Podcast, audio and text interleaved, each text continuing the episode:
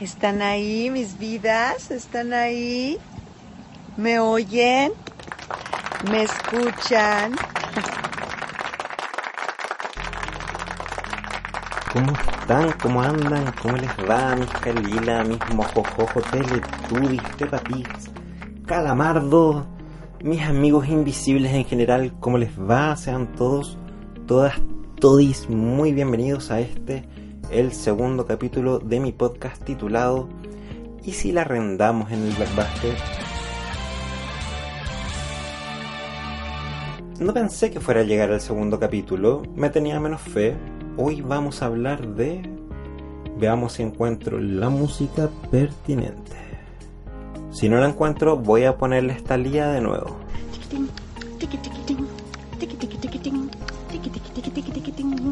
Aquí va.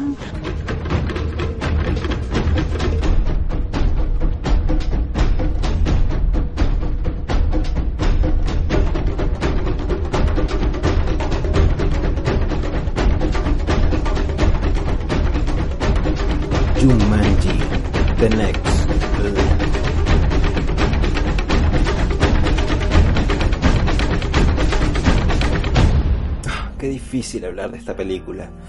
Eh, en primera instancia no quería hacerlo, pero me dije, tengo que advertir a todos mis amigos imaginarios. No es una mala película, es una película dominguera, un blockbuster. De verdad, me imagino, en los años 90 esta película estaría en la, estante- en la estantería de los estrenos destacados. Para mí Jumanji tiene un lugar muy especial en mi corazón porque Robin Williams, que en paz descanse, es sin lugar a dudas mi actor favorito.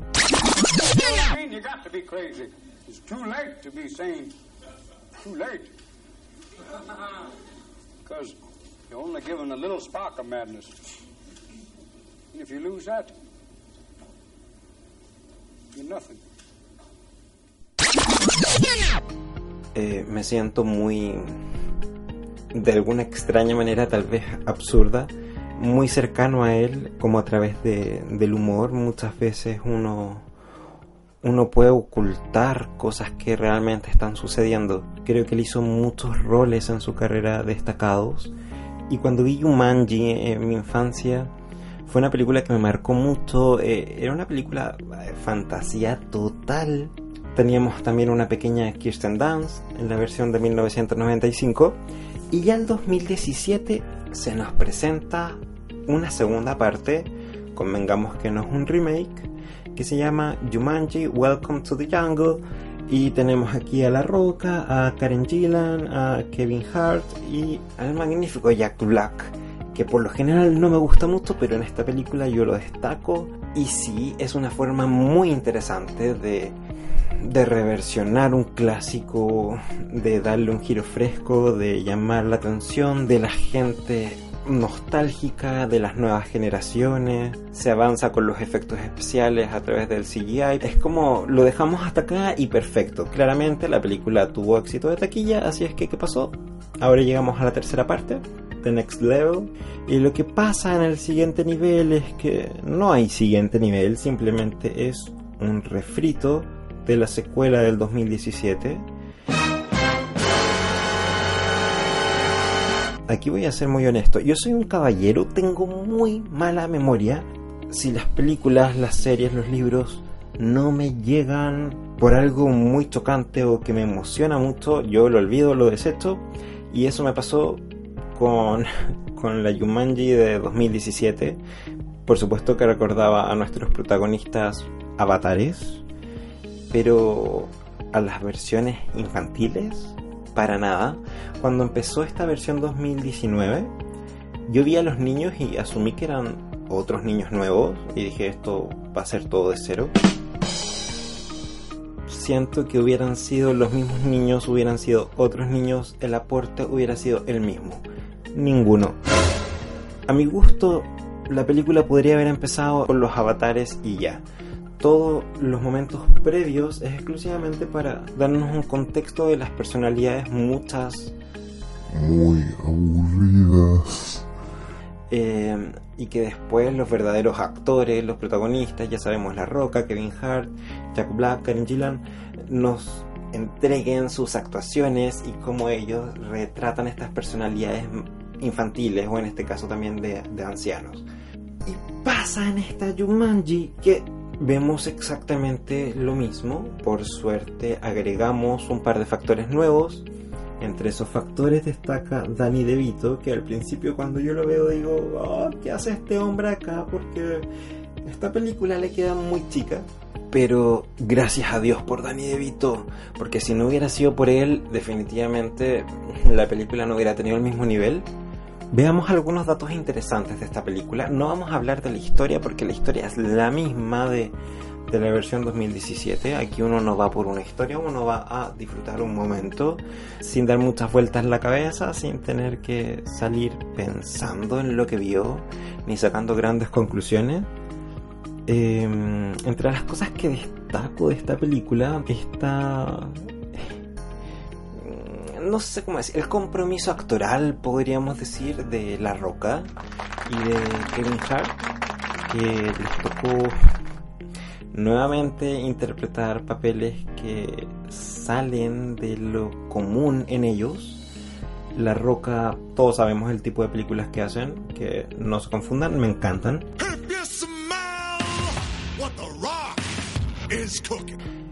Pero aquí el tipo comedia, el tipo de interpretar ancianos, interpretar mujeres, interpretar negros no es lo suyo, por supuesto.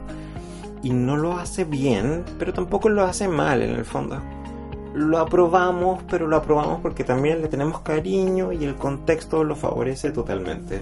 Lo mismo con Kevin Hart, resalta un poquito más que la roca. Por otro lado, Jack Black, yo no puedo decir nada, siento que sin él la película no sería lo mismo. Todas sus personificaciones son asombrosas.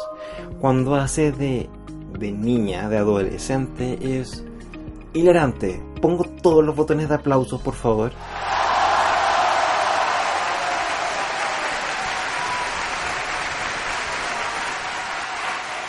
A mi gusto, el mejor personaje. Eh, cuando hace de negro, y aquí está otro de los puntos interesantes. Siento que cuando los personajes que no son negros, que no son afroamericanos, tienen que interpretar afroamericanos, hay un cuidado extremo en la interpretación que se nota y, de alguna manera a lo personal me da un poquito de risa. Pero cuando le toca a Jack Black, claramente él no se lo toma tan en serio y la forma en la que lo hace, tú cierras los ojos y es wow gracias a Jack Black porque resalta con todo en esta película. Otro punto interesante es un personaje secundario, muy muy secundario, que se llama Flame. Es un personaje de telenovela. Sale en dos o tres escenas, pero se las roba. Y me encantó verla porque era un toque absolutamente fresco para una película donde tú ya sabes dónde va todo. Y te das cuenta al verla que también la película no se toma tan en serio a sí misma y eso se agradece infinitamente otra cosa que destaco es la sensación de videojuego. Hay una parte, esto no es spoiler, creo que está incluso en el trailer, donde los avatares tienen que ir saltando por unos puentes. Pero la sensación que te generan eh, todas esas secuencias de, de acción es literalmente la de cuando estás en una etapa muy compleja de un juego y tienes esa sensación de, de agobio porque se te hace muy difícil pasarla y lo único que quieres es terminar de una vez por todas, pero no puedes, no puedes, no puedes, no puedes. Al menos a mí me, me sucedió en esa escena y lo agradecí, porque cuando estás viendo la película y creo que en el 2017 me sucedió lo mismo. No, no percibes eso, percibes que estás disfrutando una aventura y punto, pero se te olvida que supuestamente estás dentro de un juego y esa escena en particular me lo recordó. Otro, otro punto interesante es la incorporación de personajes mayores, como es el caso de, de, de Danny DeVito y de Danny Glover y sus arcos argumentales que a pesar de no ser de ser bastante endebles dan la posibilidad a nivel de diálogo y, de, de, arco en general de tratar temas que no son muy comunes en películas familiares Y eso es algo que quiero tratar después en mi sección de spoilers, para no arruinarle a nadie la película. De todas maneras, sí o sí agregaron, fueron un aporte, algo fresco a lo que, a lo que era ya en sí un refrito. Oh my god, who the hell? Por otro lado, en las partes negativas, siento que la actuación de los chicos, de, de estos niños no avatares, uf, eh, no lo sé, es- no me aportan nada, siento que ni siquiera me dan ganas de hablar de ellos porque ¿Qué personajes más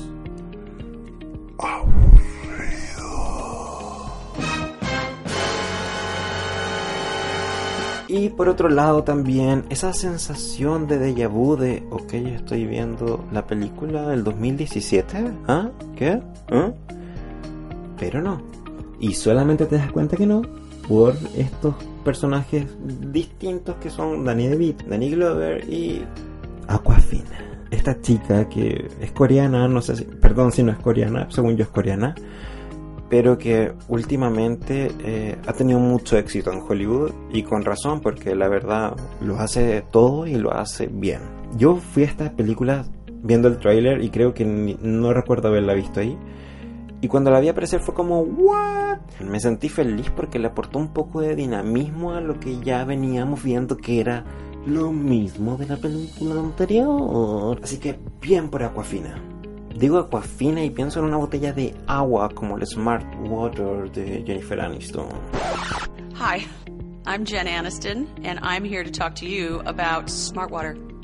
But in this day and age, apparently, I can't just do that, can I? Can't just tell you that smart water is the smartest, best tasting water that's out there. I have to make a video, apparently, that um, turns into a virus. viral. So, We need the video to go viral. Right, sorry, viral. Y eso con la película, creo que no es mucho más lo que puedo comentar, chicos. Amigos imaginarios, Peppa Pig, Teletubbies. Eh, cerrando, una película dominguera. Si la van a ver al cine, van a salir contentos, pero al día siguiente probablemente no recuerden nada.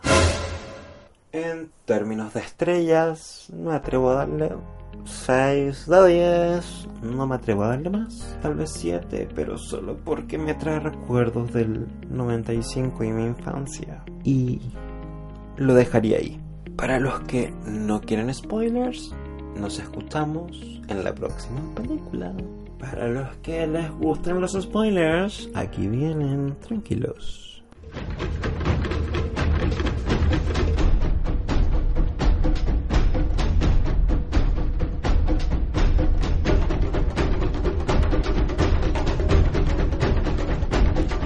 Podemos decir de spoilers de esta película? Es como todo es lo mismo siempre, o sea, nada va a ser nuevo. Me pareció que el final fue muy fome, que la cámara estuviera girando alrededor de la mesa mientras los amigos se miraban. Era una escena tan Disney. Oh, por favor, que desaparezcan ahora. Al menos me hubiera gustado que mientras giraban se transformaran en sus avatares, como una cosa un poquito más poética. Es como estos niños no me producen nada, nada. Y las avestruces por las calles, eh, no sé, sentí que incluso esa parte fue a bajo presupuesto. Todo esto es mi opinión personal. El que discutir, abierta hasta la parte de comentarios. Eh, siento que el CGI ahí fue bastante flojo incluso. No sé, creo que ya no saben cómo dijeron, tal vez ya nos vengan si seguimos haciendo lo mismo. ¿Cómo podemos dar la vuelta? Si ellos no vuelven a Jumanji, llevemos a Jumanji a ellos. No sé, mm, no me la compro, pero igual probablemente pague por ver esa película. Y otro tema que me gustaría ver acá en el apartado spoilers es el arco argumental de, esto, de estos hombres mayores. Me parece súper interesante la incorporación de la muerte como un tema a tratar en este tipo de películas tan familiares y tan livianitas. Por lo general, siempre los finales son felices, siempre todos sobreviven. O sea, en ningún momento temí por la vida de nadie, pero me encantó y, me produjo una sorpresa. Cuando el personaje de Danny Glover le cuenta a Danny DeVito que, que efectivamente está enfermo y que está pronto a morir y que es por eso que tomó la decisión de acercarse nuevamente a él, hacer las paces, porque quiere irse sin, sin dejar atrás ningún, ningún problema terrenal, enmendando así su amistad con DeVito Y también creo que es muy bonito cuando decide quedarse en el juego. Es muy bonito que el resto de, de los chicos, aunque si lo piensas son todos niños, pero eh, respetan su opción de quedarse dentro del juego. Y reconozco, y esta es una vergüenza, reconozco que me emocionó cuando les pidió que respetaran su opinión de quedarse ahí y se despedía de- del personaje Danny DeVito. Y mientras yo estaba con los pelos de punta, yo decía, no puedo creer que esté emocionado, mientras Aquafina le está hablando a un caballo, porque no sé si la vieron o no, pero acá el personaje de Danny Glover estaba siendo interpretado por un caballo de CGI, probablemente. Y el personaje de Danny DeVito estaba siendo interpretado por Aquafina. Entonces es una escena tan bizarra, pero a la vez tan emotiva que tú dices, es imposible no sentir algo. Y con ese pensamiento quiero terminar este podcast. Creo que a pesar de no ser una gran película, de todas formas me dio bastante que hablar. Les agradezco su tiempo, que hayan escuchado cualquier comentario, ya saben, pueden dejarlo en iVoox o nada, o se lo guardan simplemente. Eh, este podcast no tiene pies ni cabeza, como dije en el capítulo anterior, solamente tiene alma. Y eso, mis teletubbies, mis amigos imaginarios. Con esa reflexión quiero terminar el capítulo de hoy. Les mando un abrazo, que tengan una excelente mañana, una excelente tarde, una excelente noche. Da igual el momento del día, que siempre sea bueno. Y nosotros nos escuchamos en la próxima película. O tal vez la próxima serie de televisión. Adiós.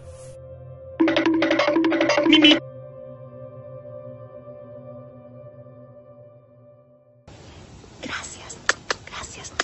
Tiquitín, tiqui tiquitín, tiqui tiqui tiquitín, tiqui tiqui tiqui tiqui tiquitín, taca taca taca tan.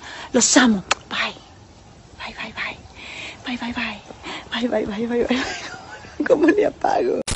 Well, in closing, I would like to say that Smart Water is the purest tasting water there is. I love it.